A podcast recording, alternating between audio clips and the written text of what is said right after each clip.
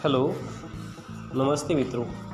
आज हम हमारे एपिसोड में सुनेंगे छोटी छोटी बोधप्रद कहानियाँ। सबसे पहले सुनेंगे हम दो मेढक की कहानियाँ। तो सुनते हैं दो मेढक यह कहानी। एक बार दो मेढक दूध से भरे एक मटके में गिर गए। मटके से बाहर निकलने की कोशिश में वे दो दूध में गोल गोल तैरने लगे।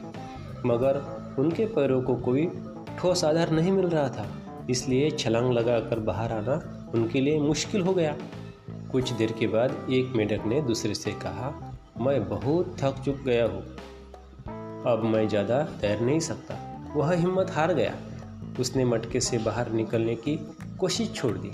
इसलिए वह मटके के दूध में डूबकर मर गया। दूसरे मेढक ने सोचा, मैं अपनी कोशिश नहीं छोड़ूँगा। मैं तब तक तैरता रहूँगा, जब तक कोई रास्ता नहीं निकल आता वह तैरता ही रहा। इस प्रकार उसके लगातार तैरते रहने से दूध मत उठा और उसके ऊपर मक्खन जमा हो गया।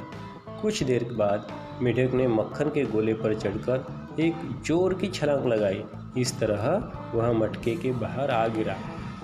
इस कहानी से हमें यह बोध मिलता है, ईश्वर उसी की मदद करता है जो स्वयं अपनी मदद करता है।